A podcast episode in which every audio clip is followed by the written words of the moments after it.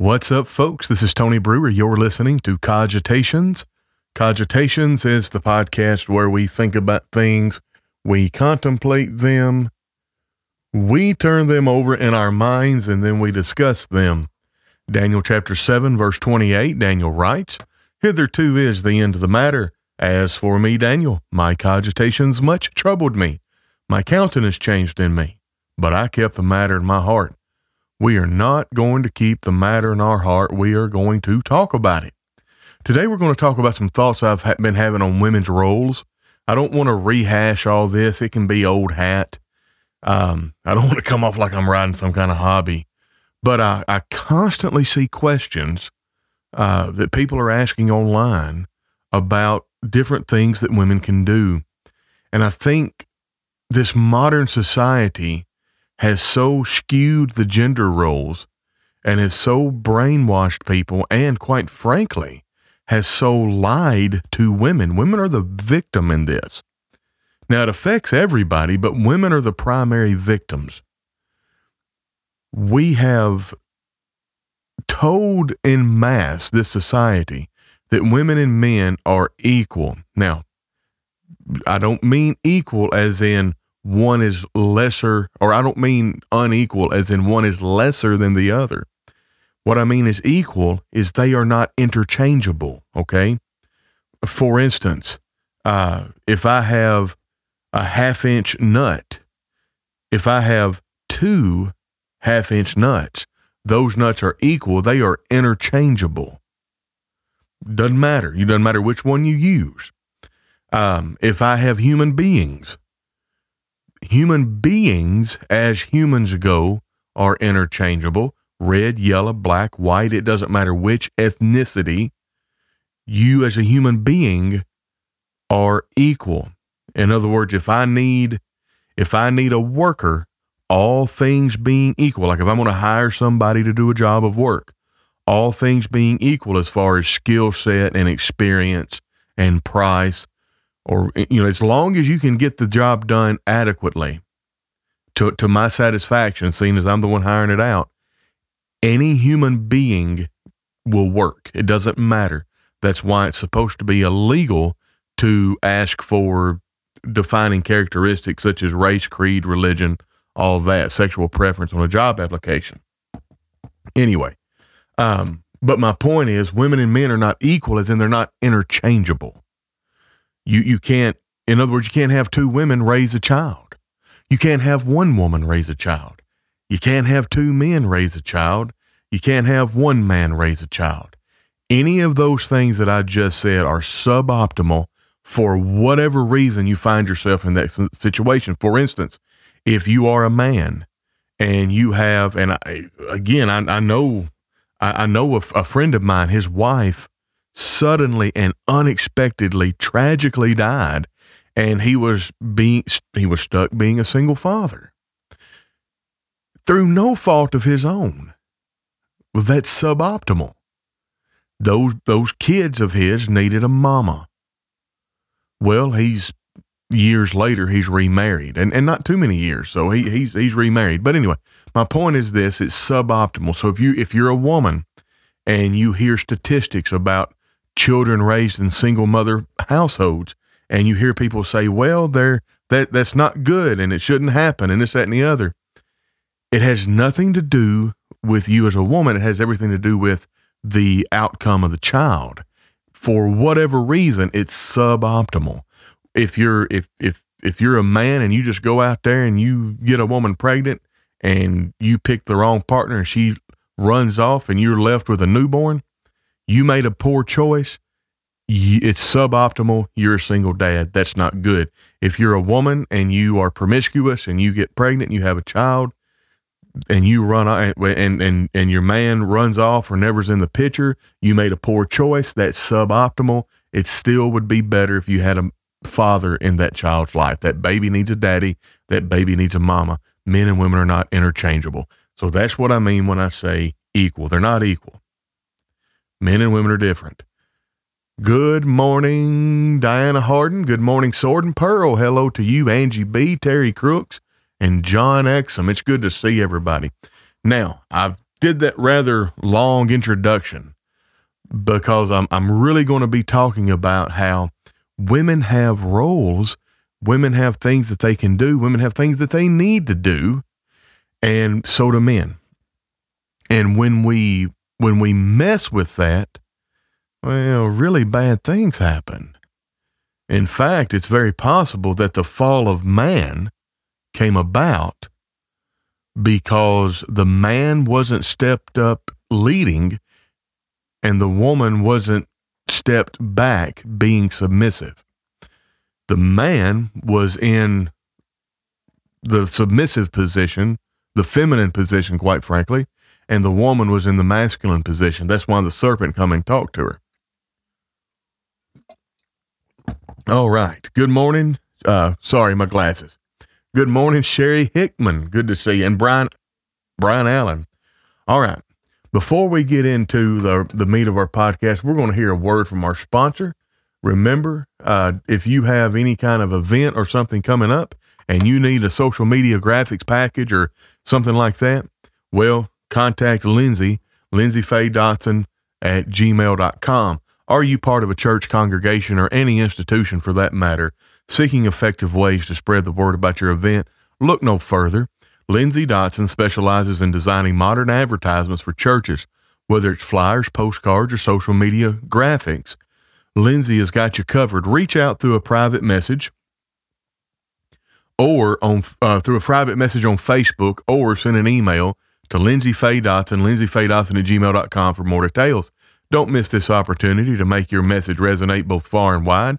Contact Lindsay Faye Dotson at gmail.com today. And if you have, if you want to sponsor the show or sponsor one or two episodes and you want me to read an ad, I promise you I'll do it better. I, stumbled through that one. It's pretty bad. Uh, Mary Pryor, good morning. And Sword and Pearl said, Amen. Uh, we have Facebook user, uh, good morning. And, An- and Angela Noble, by the way, please keep your weather up there in Texas. Uh, up there, Texas is looking forward to your weather. Angie Noble, I have no control over that. I told the weather to stay up here.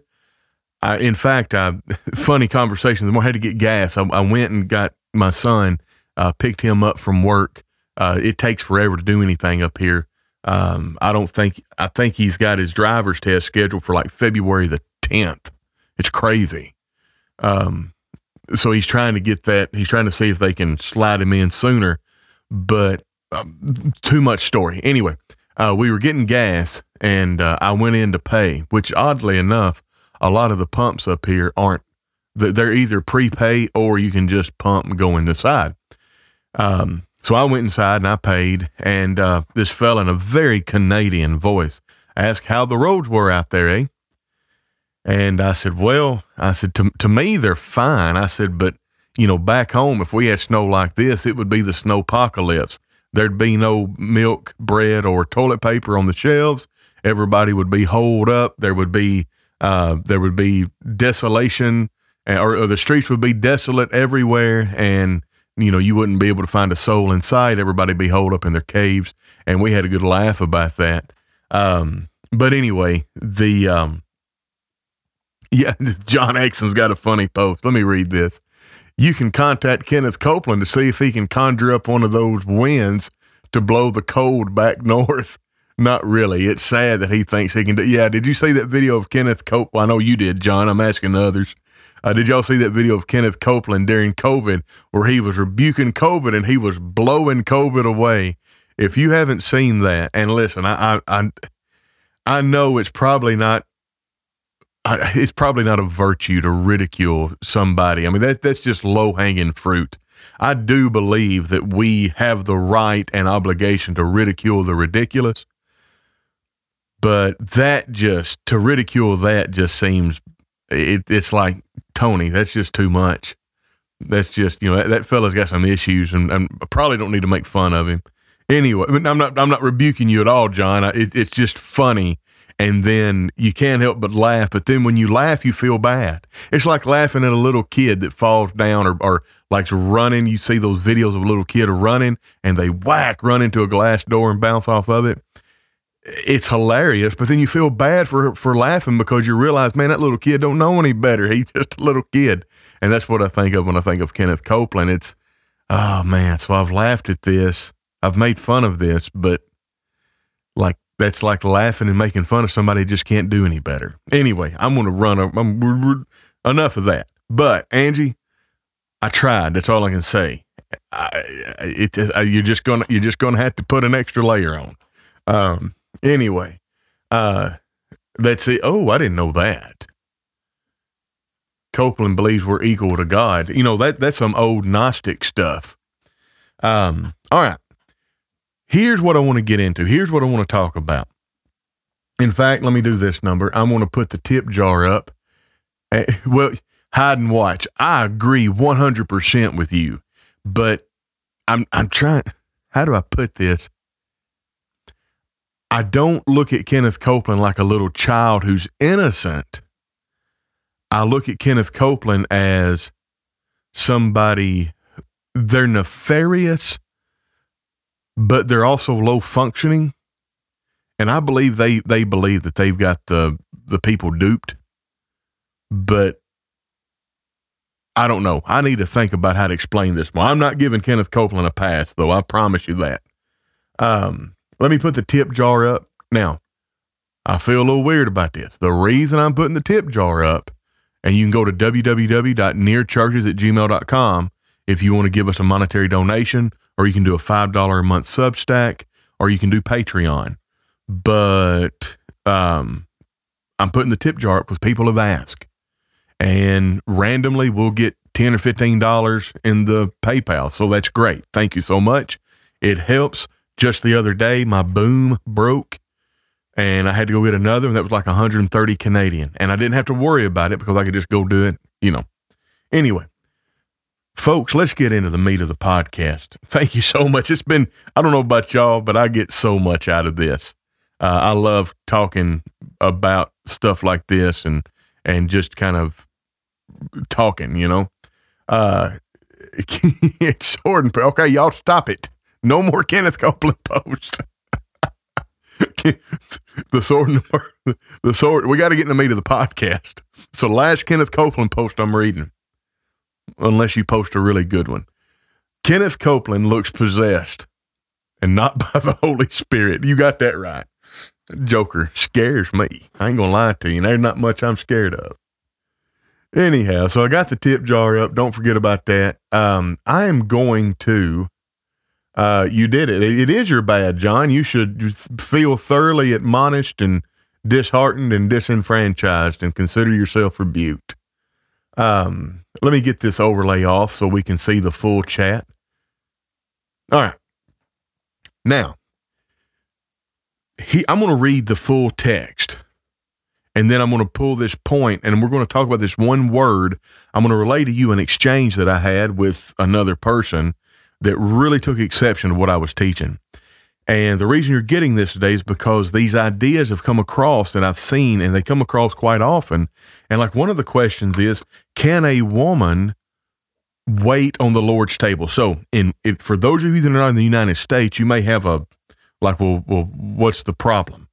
Like you, you this might not resonate with you, but in, in Western culture, in the United States and, and the any any any any congregation I've been in in Canada. The way the Lord's Supper works is, um, if you need more than one person to pass out the plate, like if you're in a ten member congregation, one person gets up in front of the congregation, they pray over the Lord's Supper bread, they pass it out, then they pray over the fruit of the vine, and they pass that out. So that's most people that are fundamentalist in Scripture and want to do what God says and and have this idea that hey let's let's let's take this and this applies to us they, they would never put a woman in that position because that is in direct violation to verse 8 i will therefore that men pray every place lifting holy hands without wrath and doubting. So that violates the prayer. But then they say well what about if she if the woman doesn't pray she doesn't speak and she simply up in front of the congregation you say you have a man and two women, and the man takes the Lord's Supper and he prays the prayer. and says, you know, we pray that those that partake of this do so in a manner well pleasing in thy sight. In Jesus' name we pray, amen. And he gives two plates, one apiece to each of these women, and the women go and they serve this bread to the congregation.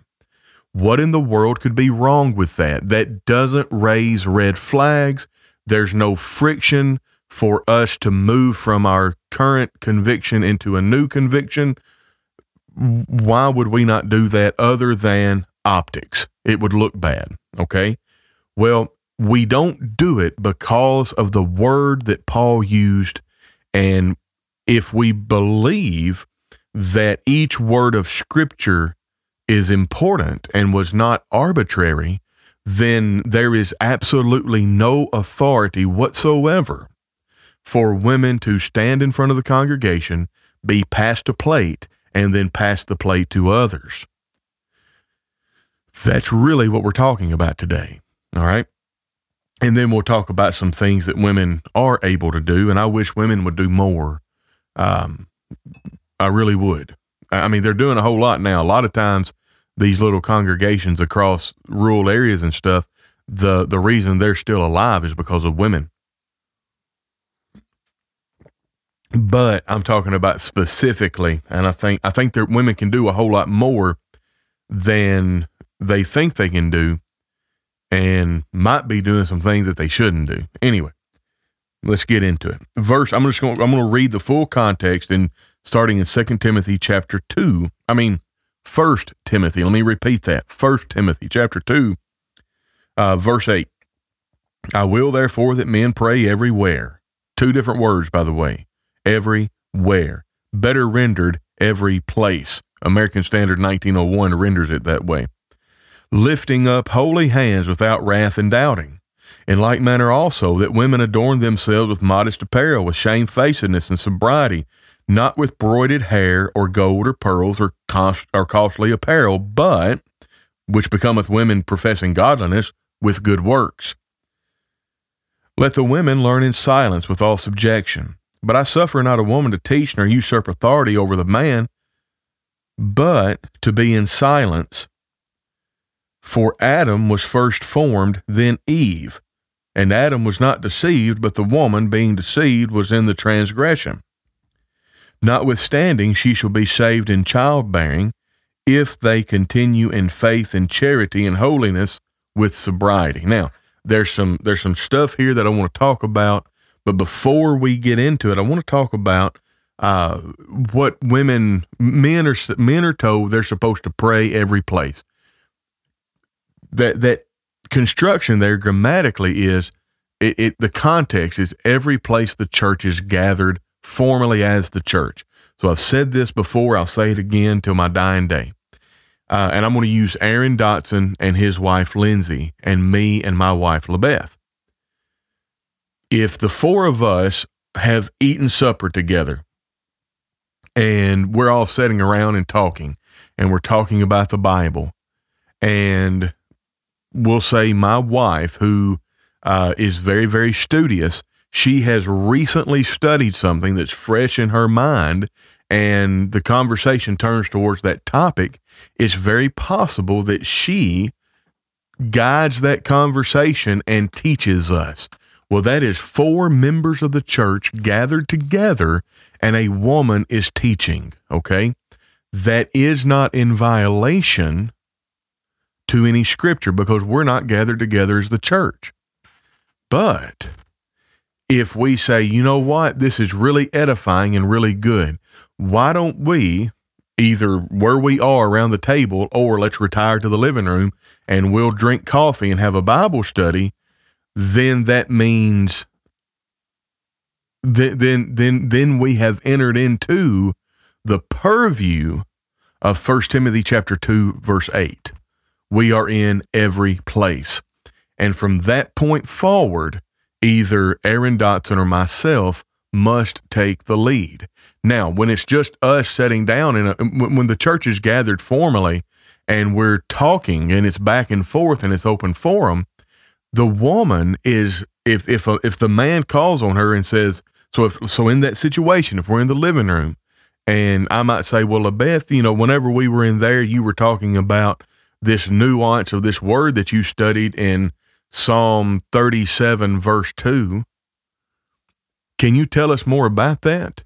And so she answers my question at my behest. She's not standing up. She's not teaching. She's not taking control of the class. She's not usurping any authority over the men present. All right. Which incidentally, we're going to, is usurping the authority of God. Man has no authority in this situation. It's usurping authority over the man. What's the authority of God? All right the the authority of God says the man should be in the preeminent position. So if a woman takes the preeminent position, she's usurping God's authority over man. All right. So she's God's authority is here. She's usurped it, and now she's over the man. That that's how that works grammatically. Um, because if you think it's usurping man's authority, then what you are affirming without by what you're saying without even realizing it, you are affirming that a man could give this woman permission to stand up and speak and preach and teach because she's no longer usurping the man's authority. The problem is that's not that, that's usurping God's authority. Man has no authority. And John, we're going to get into that in the text. That, that's exactly what we're going to talk about silence. Um, all right. So the woman is to not usurp that authority. What was I getting at later? Um, oh, yeah. Women, men are to be known for the leaders, the ones that are preeminent, the ones that are in the pulpit, this, that, and the other. Women are to be known for their good works. So, what is the best way to be known for good works? make sure that that's the most defining attribute of you. Um, Sherry Hickman, guess who's coming to dinner? I'm sorry, I couldn't help myself. I'll have Gene with me. Gotcha. Sherry, I think I missed something. Anyway, Sword and Pearls is so grateful for this topic. Awesome. Um, thank you very much. So here's I've said this before, and when I said it, somebody thought it was really good. I'm like, wow, I didn't. That, that's that's cool. Oh, you posted a picture of. Sorry, Sherry, I can't see pictures uh, in the chat. That's weird. Oh man, I hate that. I'd like to see that picture. I'll go look at it after the fact. That makes a lot more sense. Yeah. Oh, I don't want Kenneth Copeland coming to dinner. He'd scare me. Um. Anyway, so my point is this. Here's what I said in the past, and it and it resonated with some folks, and they thought it was really cool. And I, I've never heard anybody make this observation. There is a blessing in comeliness for women. Women women are beautiful creatures. Men are not described as being beautiful.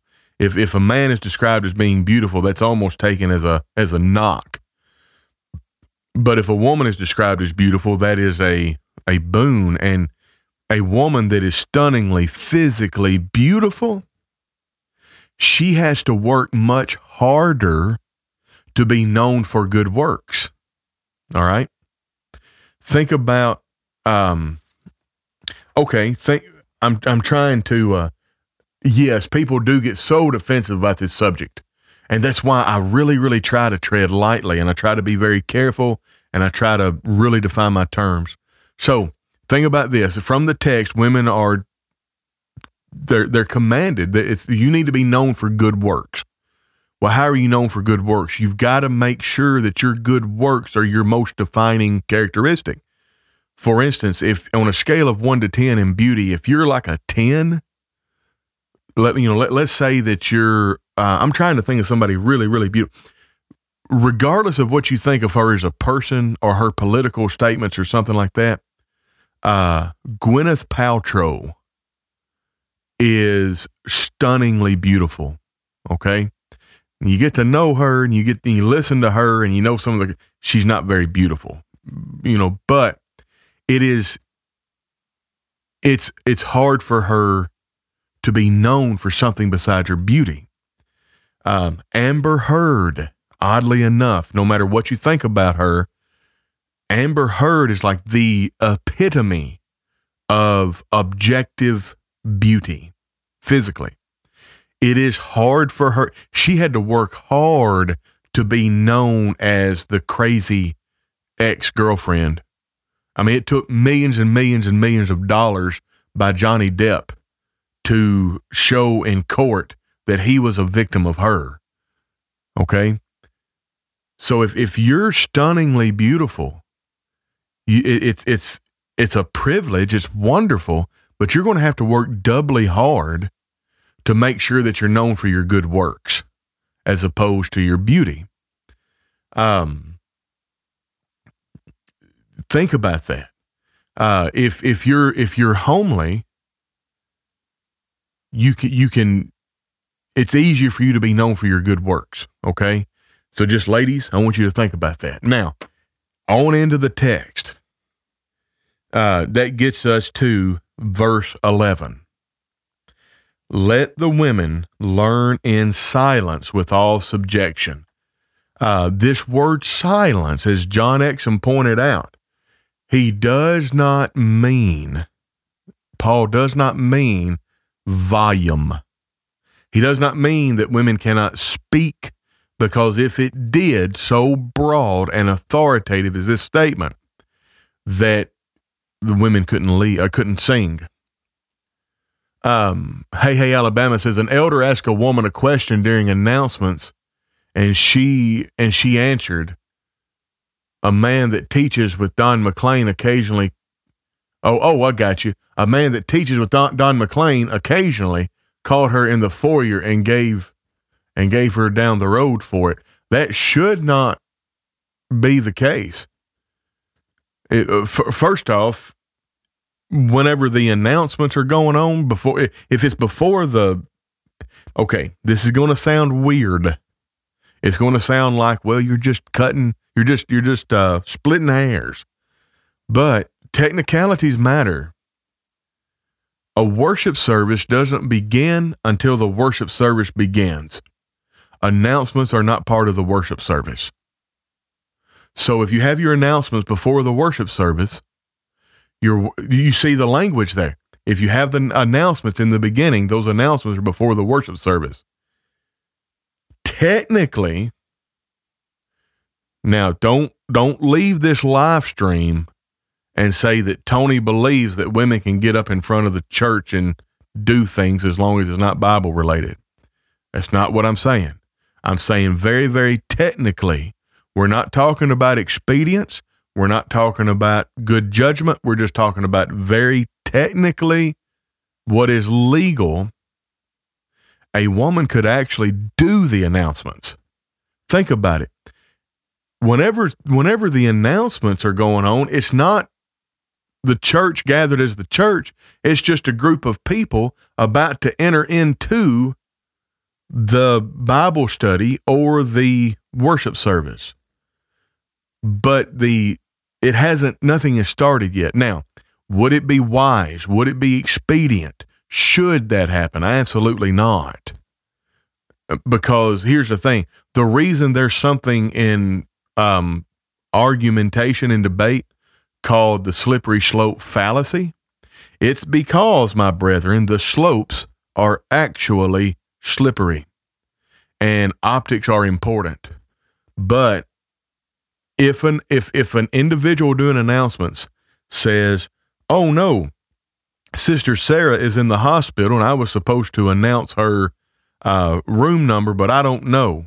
Um, Sally, your sister Sarah's blood sister. Sally, would you tell everybody what room your sister's in? What biblical verse, either implicit or explicit, would imply or explicitly state that that woman couldn't answer that question. That's right. Yeah, I felt he was wrong to do that to her. If he had an issue, he should have gone to the elder. It's and and and hey, hey, Alabama. Normally, I would actually push back against that and say, no. If he had an issue, he should have gone to her. But the issue wasn't with her. The issue at that sit in that time was with the elder. The issue was with the elder. He absolutely should have gone to the elder because it was the elder that instigated that. All right. And the and the and there's an imbalance of power there. The elders in charge were, you know, submit to the elders. So whenever that woman was asked a question, she answered. Look, if an elder from the pulpit asks me a question and I answer, um, I've, you know, I, in other words, I, I, I have the same authorization to answer as that woman did, if that makes any sense. Uh, Sherry Hitman said, I agree with you on that point, though. I watched a live stream of a Church of Christ where a woman did the announcements and then went on to say, the opening prayer. Once you say the opening prayer, you're in violation of First uh, First Timothy two eight.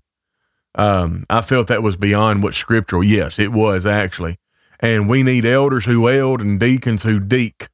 That's it. Incidentally, um, always uh, Kenneth Townsley. Uh, he preached a wonderful sermon. I'll never forget his points.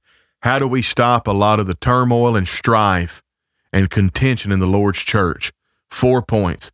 We need elders who lead, deacons who serve, preachers who preach, and members who seek. Elders who lead, deacons who serve, preachers who preach, and elders who seek. And if you and and members who seek, if you got those four, you're not going to have any contention in the congregation. I've always wondered if men can read religious books or papers that women have written uh, yes, they absolutely can, and I'll tell you why. Um, or if that's considered teaching a man, uh, if once my boys are baptized, can I still teach them in the home? That to, the third question, yes, you absolutely can. But uh, to the middle question, no, it absolutely doesn't. So I've always wondered if men can read religious books or papers uh, that uh, that uh, that that women have wrote. Yes, you can because once that is written, it's out in the ether. That is not the woman teaching or usurping authority over the man. In other words, she's not active in that. She she is a passive participant through the medium of the uh, of the of the platform. For instance, this is this is a difficult one. This has come up before. What if a woman wanted to do a live stream and the the the the ah pretense is a bad word. Y'all help me out with another word besides pretense. The the, pre it's not pretense, the content anyway. The the the the the live stream show is intended for women only, but a man wants to come into that live stream audience and listen. Well, if she's teaching the Bible, is she in sin now because a man showed up? Well, the answer is no. Because again, that woman is putting it out there. It's for a, live stream for women, but the man is in there. The woman is not really teaching the men. And I hate to say it, the woman is not really teaching the women. The woman is putting material out there and it's now in the ether. And it's not that the woman is teaching these people, She's just live streaming. These people are going to her or going to her live stream. You see, she's not really there. She's the, the people are going to the live stream to learn. Now, once that live stream is archived, somebody six months later may watch it.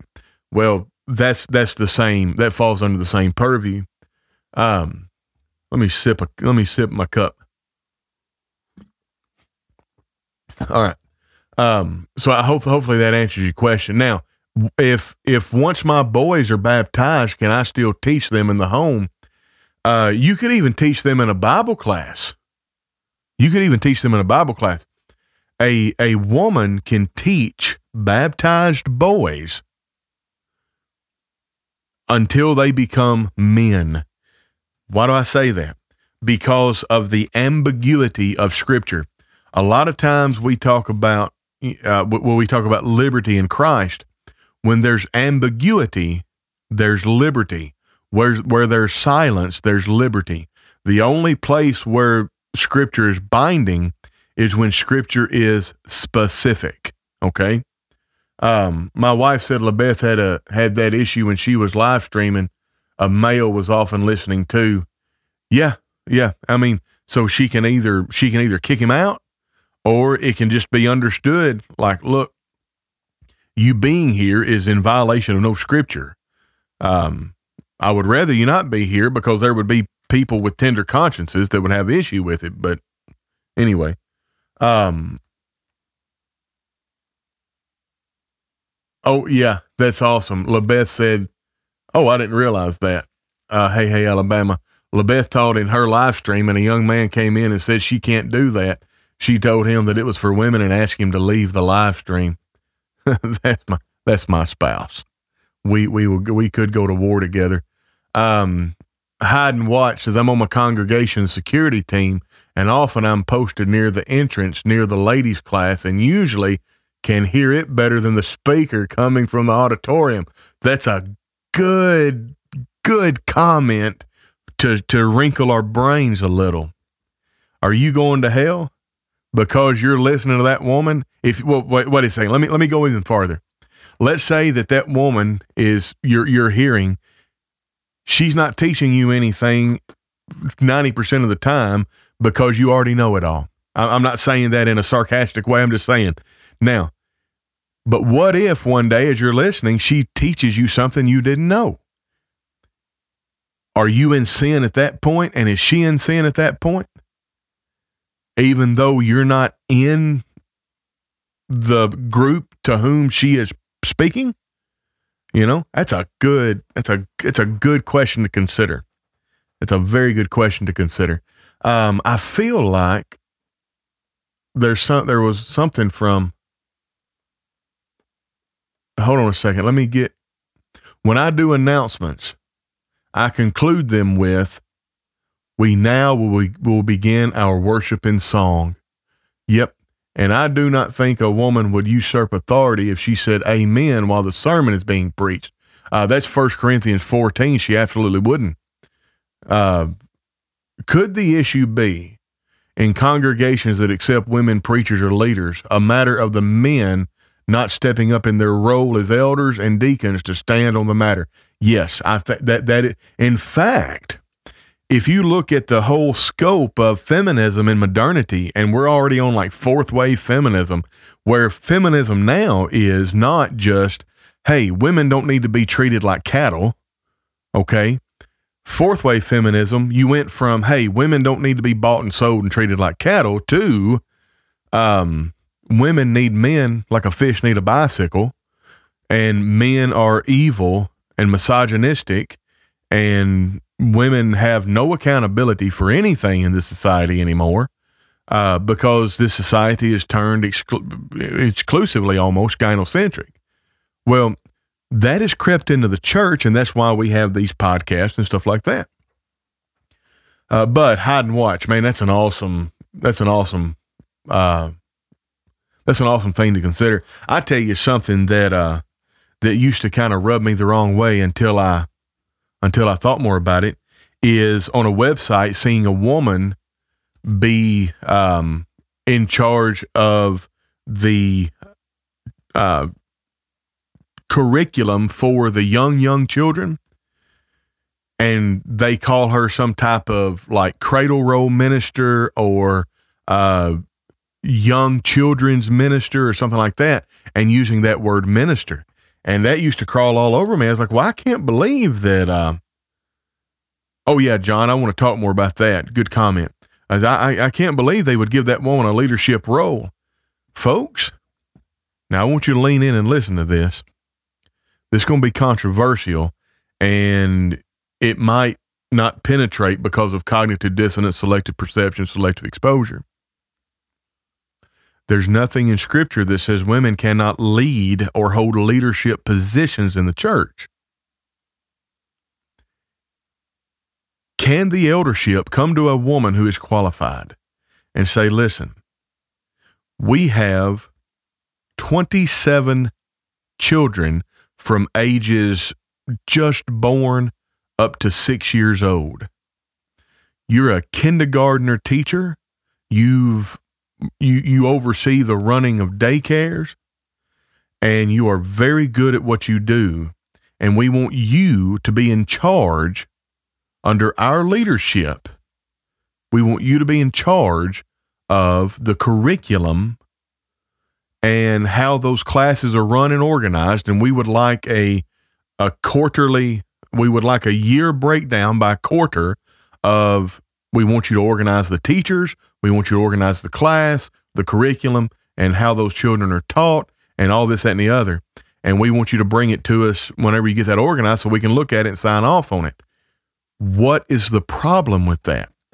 There's no problem whatsoever. And why do I know that? Well, because of Phoebe. Phoebe was a special servant that the end of the book of Romans is a letter of commendation by Paul to Phoebe.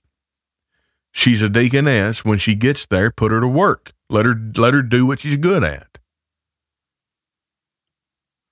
That's not first off, that's not being a deacon like a formal deacon that that serves the Lord and serves the congregation.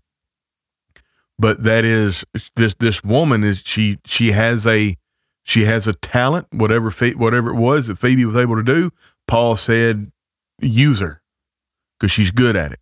That would be the same scenario as um, a woman who uh, let let's say she is in a in a her secular career was managing daycares and so this this woman has this particular area of expertise put her to work. Put her to work. Now what do you call her if it isn't a minister? If she's serving the church folks she's a minister. And i have scriptural um i have scriptural example of that not of a she but of a he. So um let me let me go to my trusty rusty e sword. I'm going to search. I'm going to search the New Testament, M I N I S T E R, because I can't remember where this is, but it's in the T epistles to Timothy, um, uh, Romans, First Corinthians, Ephesians. Come on, um, right here, First Timothy four six. If thou put the brethren in remembrance of these things, thou shalt be a good minister of Jesus Christ.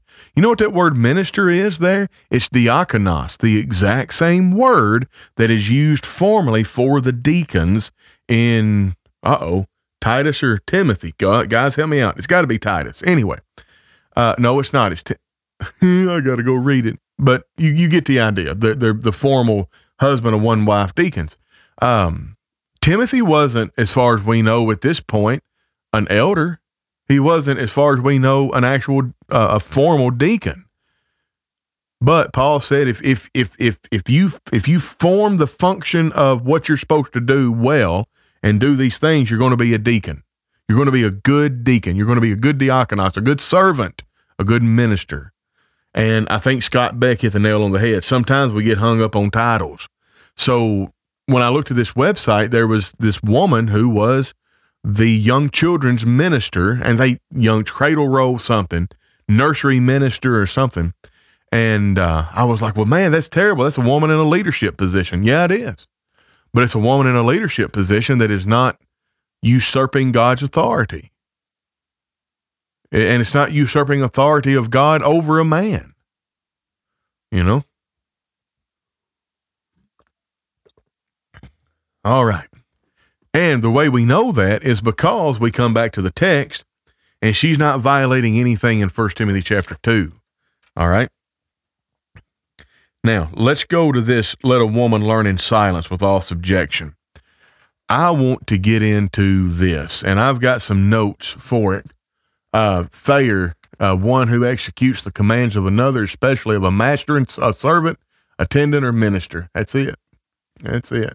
Let me see if uh, let me make sure I, I, I didn't miss any uh, comments that I wanted to get to. Okay, yeah, we're good. We're good. Uh, now, this word silence translates a term in Greek, hesukia. The primary meaning of hesukia is quietness, stillness, calmness, or peacefulness. it can refer to a state of tranquility, being at rest and devoid of disturbance or turmoil. In a broader sense, it encompasses the idea of living a life characterized by peaceful, by a peaceful and quiet spirit.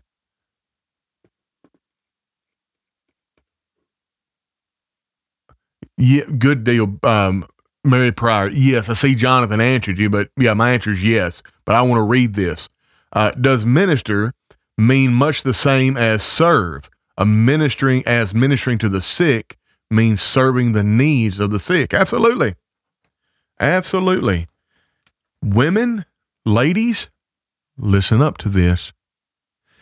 You need a ministry. Women are much better at certain things than men.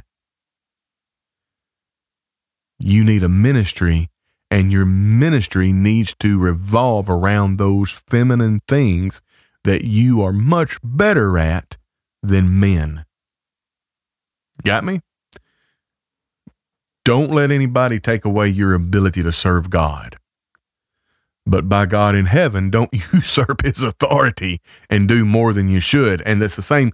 Men, you need a ministry, personal ministry, and it needs to revolve around the things that you're good at.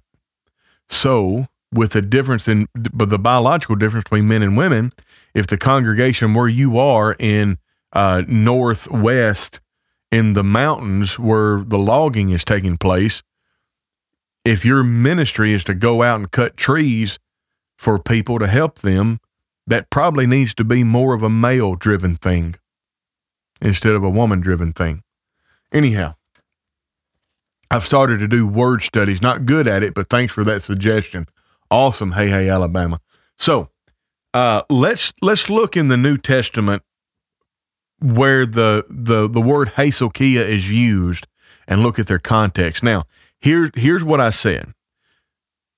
Etymo- etymologically, the word Hesychia is made up of two words and I think I think the Holy Spirit through Paul's pen uses the, this on purpose because of the nuance that can be garnered from an etymological study. It means to be sat down and to be still and not drawing attention to oneself. And I propose that no matter how you slice it, you cannot allow a woman to be up in front of the congregation passing out the Lord's Supper implements and be in line with the term Hesychia. She shall be saved in childbearing. We're gonna we're, we're gonna we're gonna we're gonna talk about that. We're gonna talk about that. Um and I, I wouldn't say this oh, sorry. Look, buddy, this is a good lesson here. I scanned your comment, Mary, and I changed it in my brain. Let me, I'm going to read it the way I changed it in my brain. Mary didn't say this. This is the way I read it in the first place. And I almost responded to what I thought she said instead of what she actually said. She shall be saved in childbearing. Only women bear children. And this is only, this is the only way to help the church grow. And and my my my my interpreted that that way, and I thought, well, that's not the only way women can help the church grow.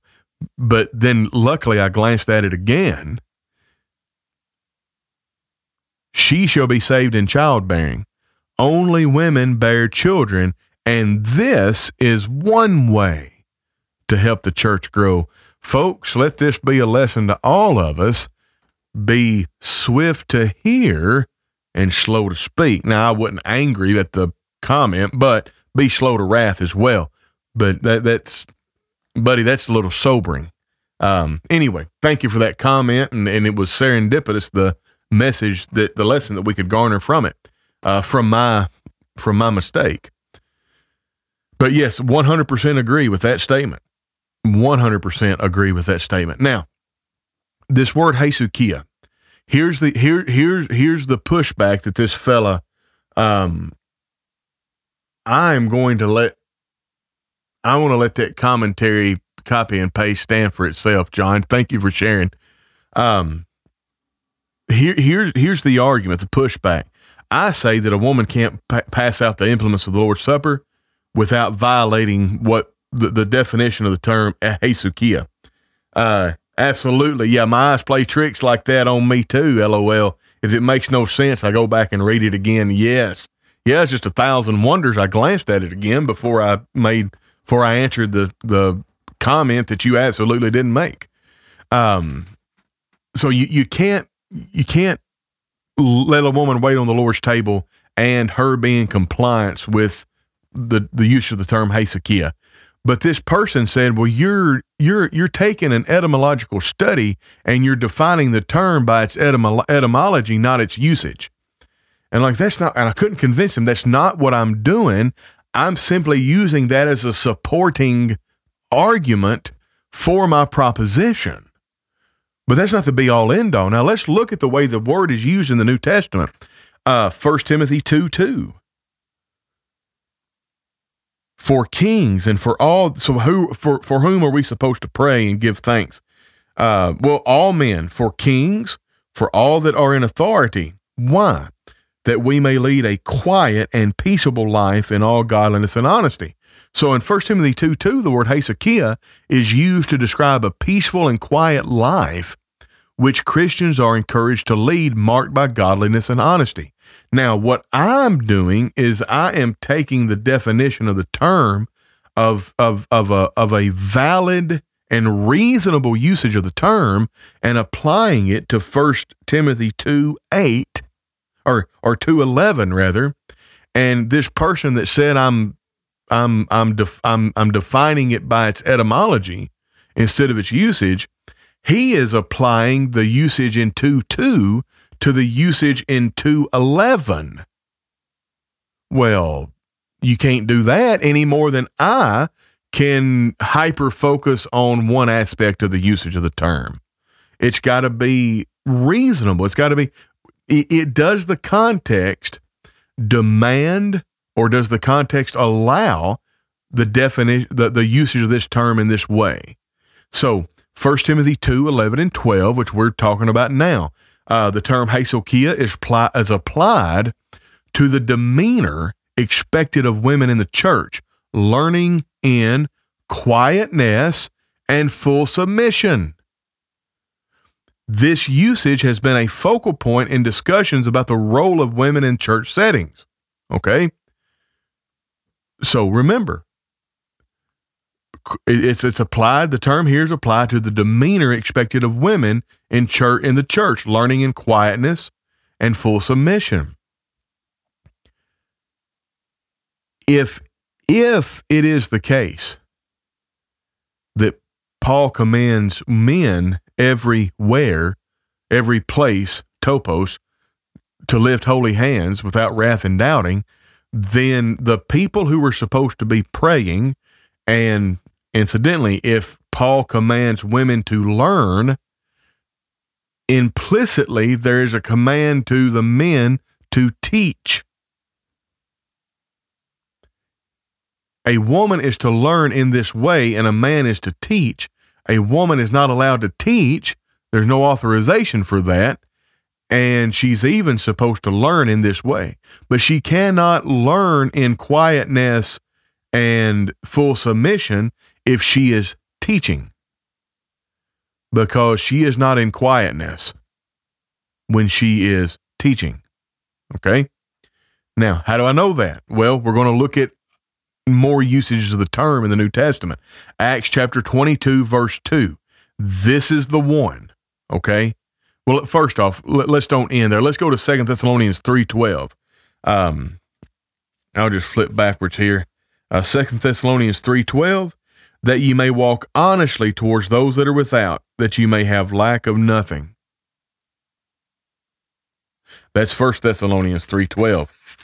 So now that you know what First Thessalonians three twelve says, let's look at uh, uh, or Second Thessalonians. Let's look at first. First Thessalonians three twelve. Now, them that are such we command and exhort by our Lord Jesus Christ, that with quietness they work and eat their own bread. Now, even in the context of Second Thessalonians 3.12,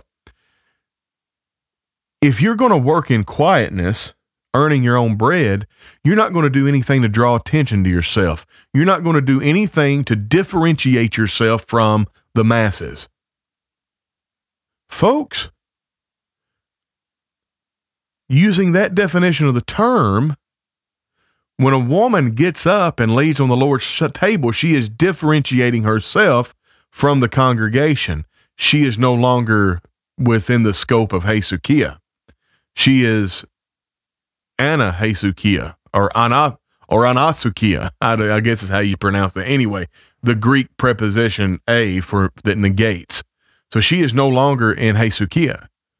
She is whatever the word for the opposite of Hesukia is. Now, to me, here's the nail in the coffin of this argument and this this accusation that I am wrong in in in saying the usage of the term in 2 Timothy 11 and 12 disallows women standing up in front of the congregation for any reason while the church is formally gathered as the church. Acts 22 2. Let's go to Acts 22 2. And I'll try to read the right verse the very first time for this one. And we're almost done. Um, Acts chapter 22, verse 2. Listen to this.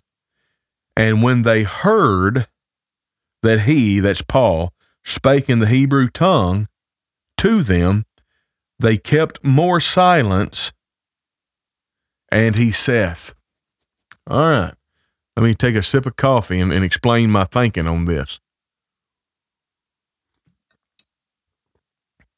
You have Paul addressing an audience.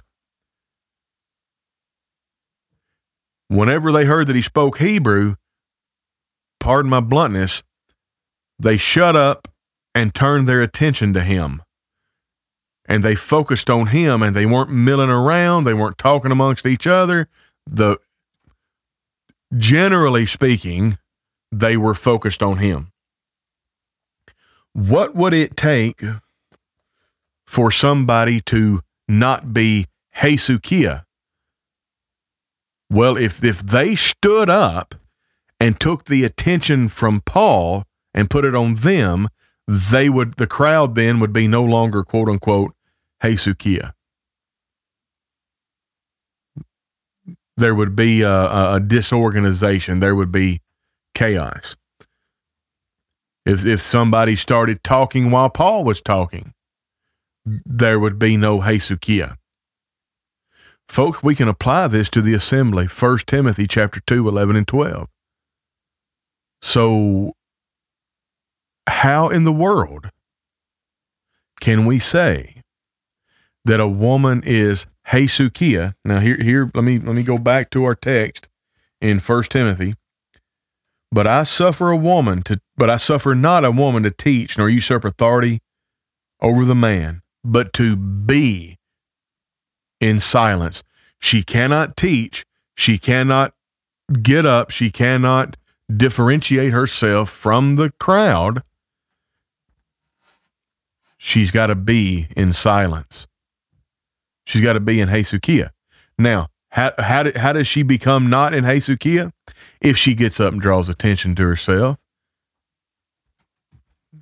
You go, you, uh, you get up and go get the Lord's Supper and start passing it out. You're drawing attention to yourself. Now, somebody inevitably says, "Well, so you're telling me that if if I'm on one end of the pew and she's on the other, and the man, and she's sitting down, and the man standing up, and the man hands her the Lord's Supper tray with the bread. If she leans over, but it's not far enough, so she stands up and takes three steps over to me and hands out and gives me the plate, are you saying that she's in sin and going to hell?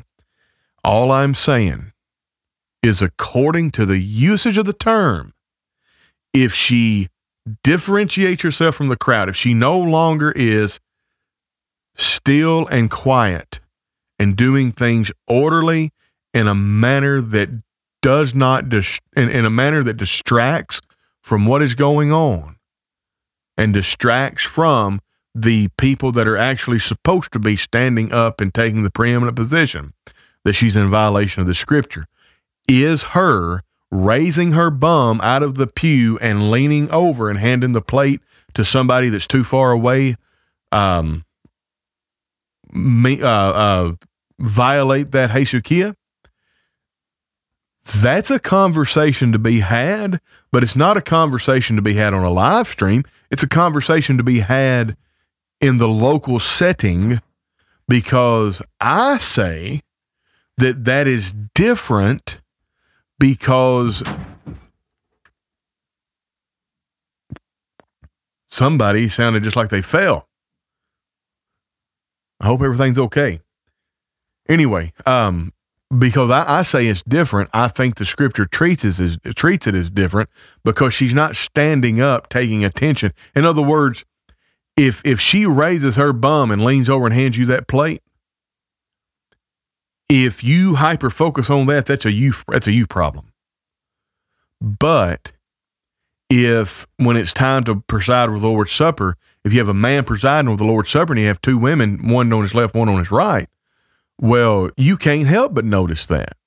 And again, she has purposefully and with forethought and intent violated hesychia by not being still and quiet. And I don't think that I am falling into an etymological fallacy with this word hesychia. I think that it, the way it's used throughout the New Testament, I'm defining it correctly. And that would preclude then women from doing the the sign language interpretation.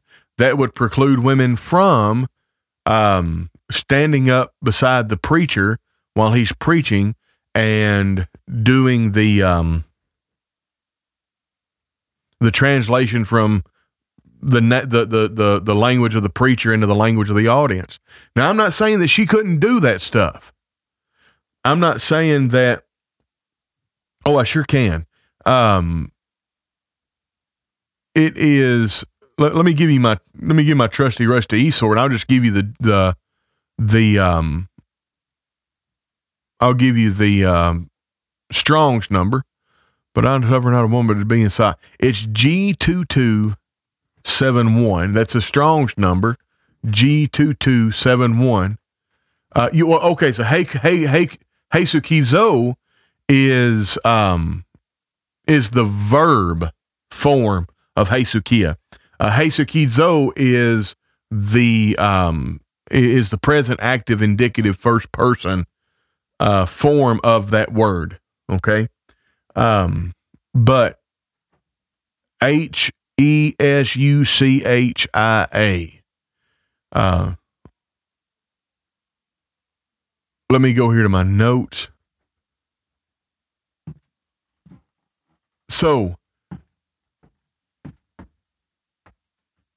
there, uh, the cognate of the Greek word hesychia used in the New Testament. Um, a cognate is a word that is the same linguistic derivation or derivation as another word.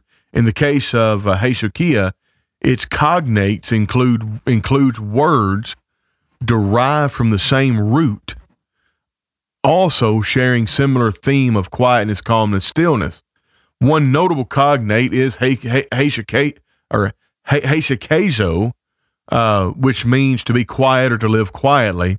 Uh, 1 Thessalonians 4.11 uh, is where that term is found and to study to be quiet and to do your own business and work with your own hands as we have commanded you. So the the Christians there in Paul's day were uh, encouraged to show brotherly love and do it all the more, but you also need to give diligence to living a life where you are not trying to differentiate yourself from the masses, where you're not trying to draw undue attention to yourself. And uh, yeah, so did that answer your question, Scott? um, that that Greek that Greek that Strong's Greek number may be better for you. Two two seven one. Um Yep, yep, yep. All right, good deal. I think that's got all the material. Um, as we're wrapping up here, is there any questions? Uh, is is there any is there any questions on uh, anything that I've said that you'd like to to ask before we go? Um, there may be some things that I fragmented because of the nature of the live stream. Uh, I don't, I don't.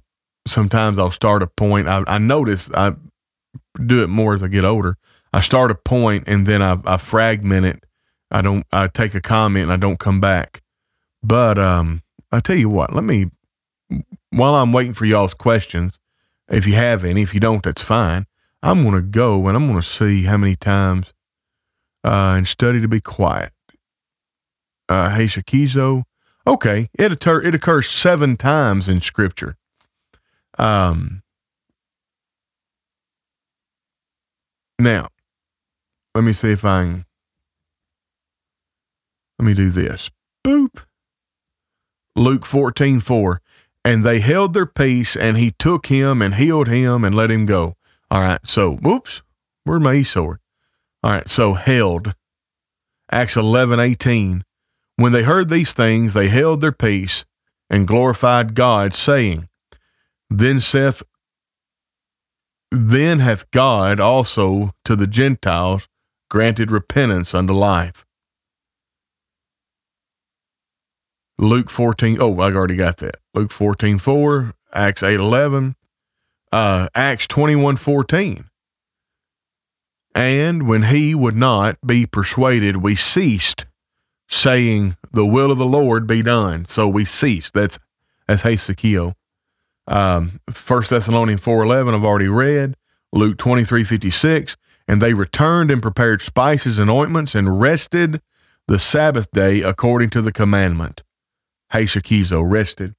Um, I agree that sound hermeneutics should interpret uh, based on the usage of the word rather than etymology or even dictionary meaning, but this does not discredit the entirety uh, etymology or the dictionary. Correct.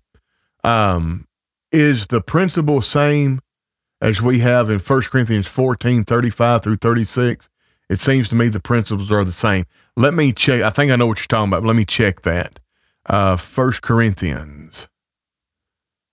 Whoops. 1 Corinthians 14, 35. This this is a good this would be a good one. All right. 1 Corinthians 14 is very interesting. And and uh to Moby, I do not know I do not know if this is what you're talking. I do not know the principle you're talking about, but let me just let me just explain this real quick. And if they will learn anything, let them ask their husbands at home, for it is a shame for women to speak in the church. Now, is this broadly applied to every woman in the assembly? Folks, you've got hermeneutically, you have to you have to answer the question of who is them? Okay. Who is them? Normally, if we are going to find the antecedent of a pronoun, we go to the nearest antecedent. And really and truly, it should be the nearest reasonable antecedent. Let me tell you why I say reasonable. All right. Tony and Maslow went to the park, and Maslow pooped under a tree. All right. Tony and Maslow went to the park and he pooped under a tree.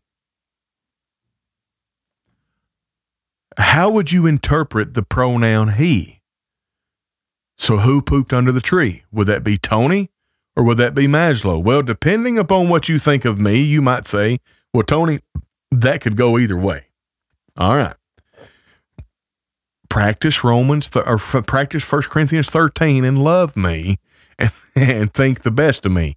I will not poop under trees unless I have to. This sentence, the nearest antecedent is Maslow. So Tony and Maslow went to the park, he pooped under the tree. Tony and Maslow went to the park, Maslow pooped under the tree. That's fine. Those are equal. Nobody would say that you're wrong. But what if I talked like this and the story was more dog centric? Hey, did you know that Maslow and Tony were at the park and he pooped under the tree? According to the rule, the nearest antecedent to he is Tony. hey, Maslow and Tony went to the park and he pooped under the tree. If I if I follow dogmatically and strictly the nearest antecedent, period, then I could say, hey, Maslow and Tony went to the park and Tony pooped under the tree. Bad Maslow, that's it. Bad Tony if Tony pooped under the tree. Anyway, um, so in order to find the antecedent of a pronoun, it's the nearest reasonable antecedent. So if I say the question, if I say the statement, uh, Maslow and Tony were at the park and he pooped under a tree.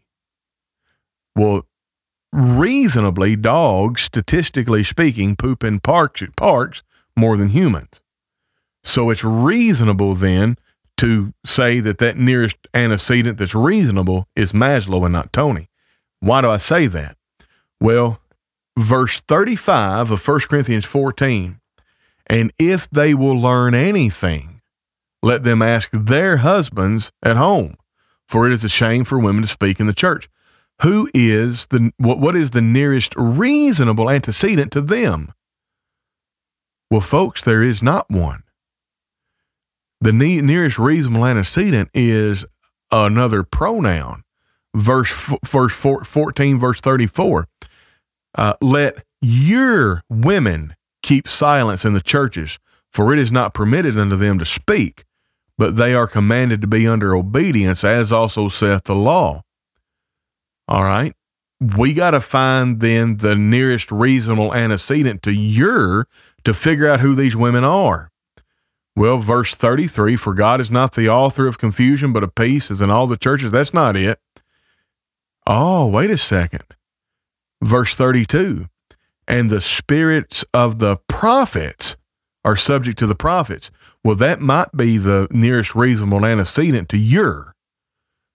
That's a possessive pronoun, by the way. So, whose women are under consideration then? It's the women of the prophets. And actually, it, it, it's broader than that because you go back up to 31, then you go back up to 30. Oh, wait a second. I need to go all the way back to verse 29. Let the prophets speak two or three, and let the other judge. So the folks that had a foretelling or a forthtelling in this assembly, whenever they spoke, well, the wives of these people speaking were supposed to shut up and ask their husbands at home about what they spake. This is not applying to all women. This is only applying to the wives of the prophets who were preaching in this assembly. For a 21st century analog, I am prophesying when I preach. I'm not foretelling miraculously, nor am I forthtelling miraculously. I am forthtelling because I studied this lesson and now I'm telling forth the will of God. My wife is to be quiet and not interrupt me, not try to clarify, not try to correct. And if she needs, if she's confused about what I'm saying, she needs to learn at home from me. Now, that does not allow women who are not my wife to speak up. That falls under the purview of 1 Timothy chapter 2. But especially the wife of the person preaching, she's not to be disruptive and disrupt the one. I have heard some women say, I don't want to be a member of the Church of Christ because they don't allow women to do anything. I think that it's because they've only heard lessons on what we can't do. There is no there is so much God tells us to do that we have trouble finding time to get it all done. Let me tell you something. Uh, I, I was hit square in the face with this at camp one year. I was preaching to uh, the the students and they separated the students by age, but also by boys and girls because there was like 120 kids at this camp, and all of my girl classes um, I, I remember my my sermon to this day. It was how to um, how to live a life or how to be how to be a, how to be confident about your life in Christ at the end of your life. Well, make sure you you you live a life of faith. Uh, I, I, took it all from Paul. Maybe I can't remember my points. um, you got to press toward the mark. You got to preach the gospel, and you got to do something else. But anyway, the idea was you, you faithfully faithfully proclaim the gospel. And I, I looked at these women, these young girls. I said, ladies, young girls, I want to tell you something. Every one of you in here need to be preachers. And they just looked at me with wide eyes. I said, Nobody's ever told you that, have they? I said, Listen to this. Jesus came and spake unto them, saying, All authority is given unto me in heaven and in earth. Go you therefore and teach all nations, baptizing them in the name of the Father, the Son, and the Holy Spirit, teaching them to observe all things whatsoever commanded you, and lo, I'm with you always, even to the end of the age. Now, if it is the case that the apostles are supposed to make disciples and they're supposed to teach the disciples the things that they were taught. One of the things that they were taught is to make disciples.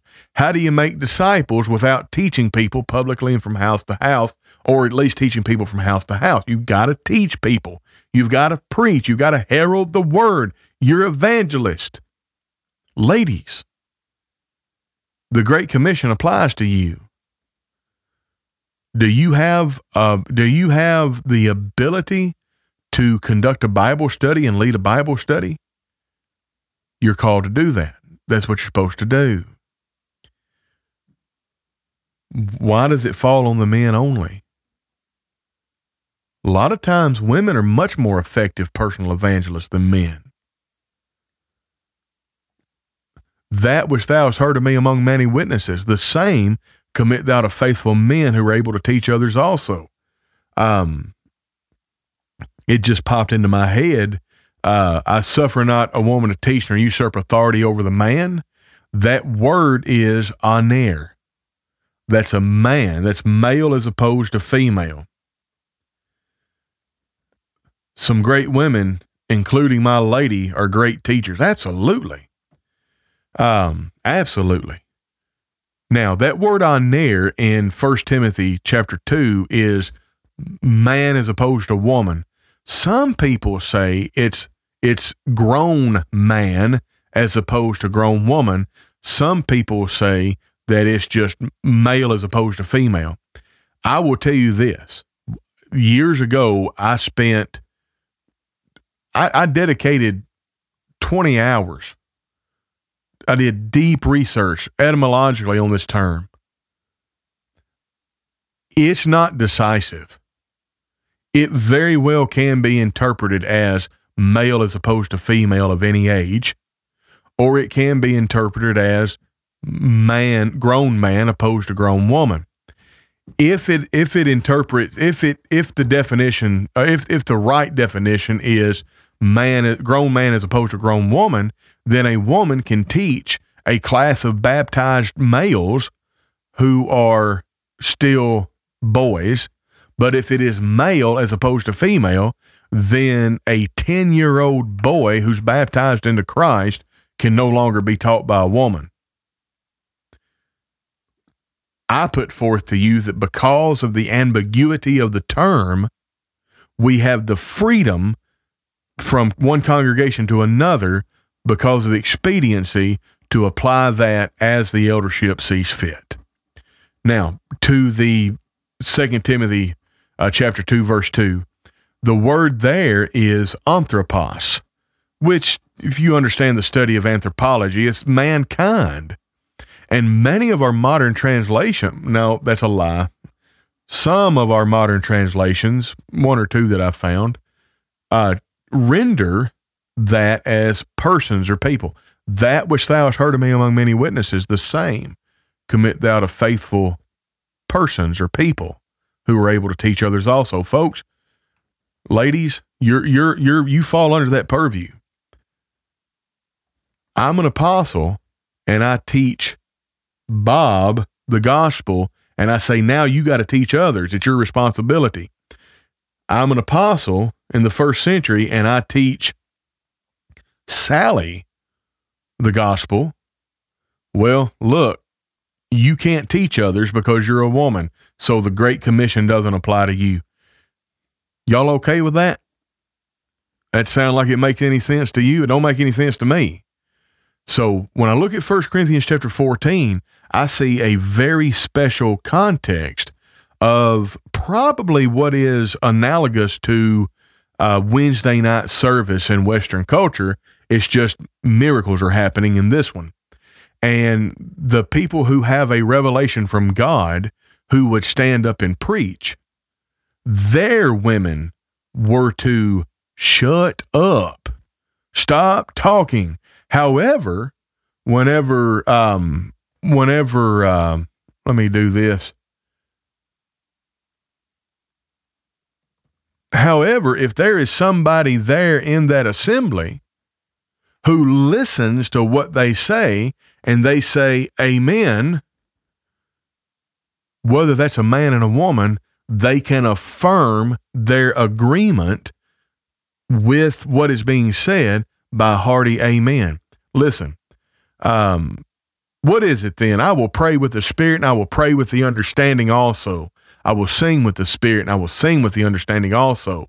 If not, when you bless with the Spirit, how shall he that occupieth the room of the unlearned say, Amen, at thy giving of thanks, seeing he understandeth not what thou sayest?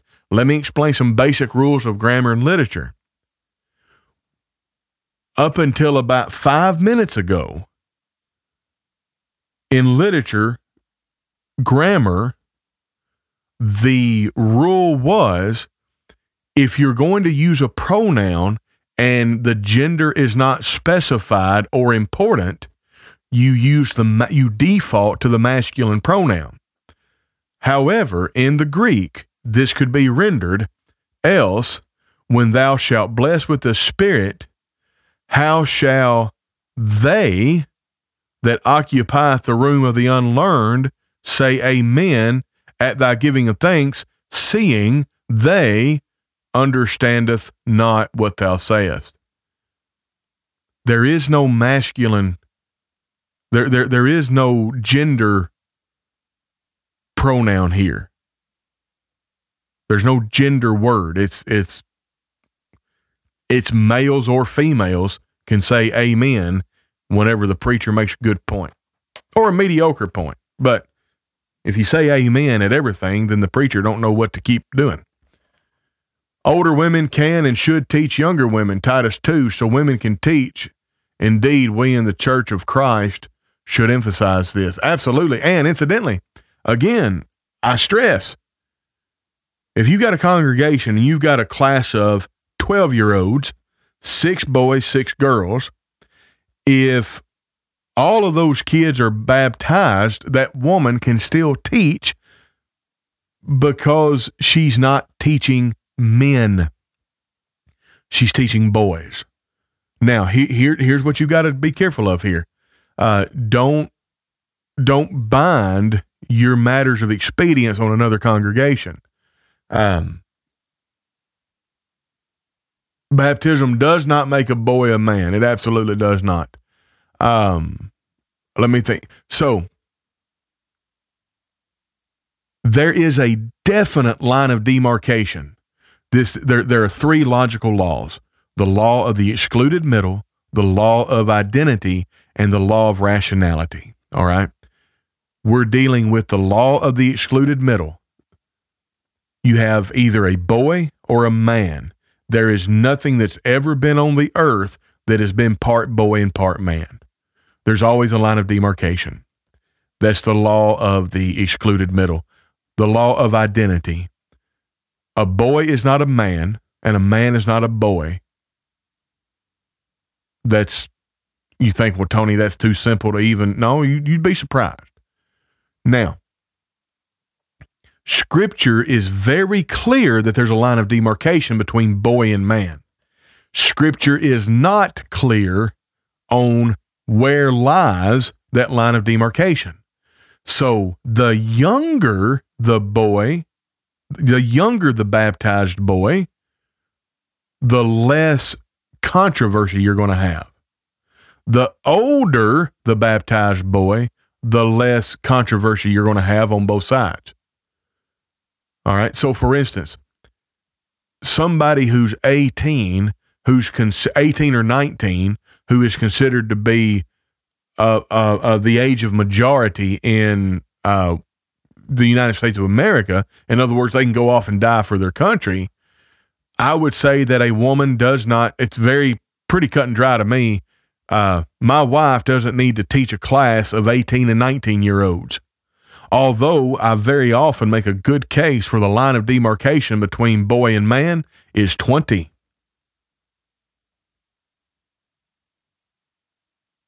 Uh, sword and pearl, it's absolutely okay. You are first off, you're not uh, you're not under the purview of First Timothy chapter 2, verse 8. So you're not in a place where the church is gathered formally.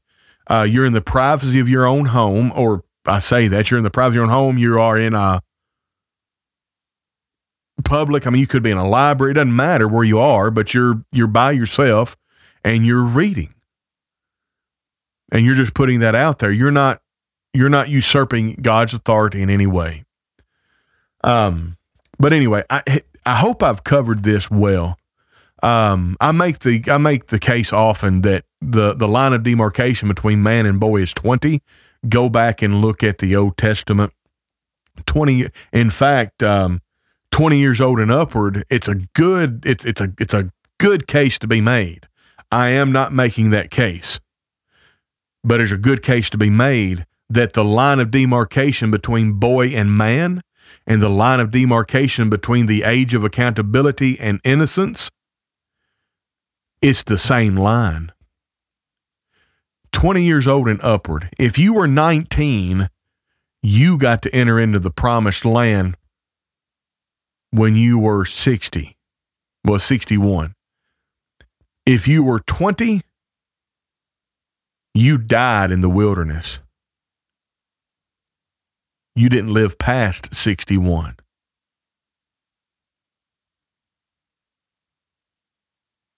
20 years old and upward. 20 years old and upward, you got to serve in the army. 20 years old and upward, you got to help at the temple. If you're 19, you don't have to. All right. Thank you so much, Scott Beck. Good job explaining what is often a sticky subject. That's absolutely the case. Uh, Sword and Pearl, I'm gonna go. I didn't know you had a YouTube channel. I'm gonna check out your YouTube channel. Listen to you read the Psalms. Um, and and and I'll be perfectly fine with that. Hopefully, you're fine with it. Anyway, um, folks, that's that's all I've got today. I, I have thoroughly enjoyed this. Um, I love talking about stuff like this. I do have an explainer video coming out that I'm I'm putting the finishes touch finishing touches on when to be out um, about uh, the washing of feet. Um, and is that something we should be doing today? Is it literal? Washing of feet. And the reason I'm doing that is because somebody asked about it, and I can't remember who, but I have not I have not forgotten about you. Folks, I appreciate every one of you. This has been Tony Brewer with Cogitations. I hope I've said something here that's informed you and edified you. Hopefully, I may have cleared something up for you. Um, Oh, uh, Ted Knight, that's absolutely okay. Whenever you said my lady, I knew exactly who you was talking about. I knew it was you. Uh, and I'm glad you're here. And uh, Sword Pearl says, Yay, thanks so much, Tony. Love you all and have a great day. Will do, will do. Guys, don't forget to subscribe to uh, Cogitations Podcast on Apple Podcast, Spotify, TuneIn Radio. Don't forget to subscribe to our Substack. Don't forget to do the tip jar. Uh, don't forget about us on Twitter. Man, there's just all kinds of stuff. Um, I'll put this up before I go. There's where we all are. Substack if you want to support us. Tip jar if you want to do a one time support. You also do Patreon. But remember, like, subscribe, and share on that YouTube. It blows my mind just how many people watch on YouTube. I never, to me, this is a huge YouTube channel now. you know 147 subscribers. Uh, we've we've had 30. Uh, we've had an average of 25. Uh, at one time, we hit 29 people, but we've got 15 people watching on YouTube. Thank you ever so much for that. And remember, you can be the algorithm for us. Share the content, interact with the content, and invite the people to see the content. Share it on your social media, Substack, YouTube. God bless every one of you. This has been Tony Birth Cogitations. We'll catch you on the flip side.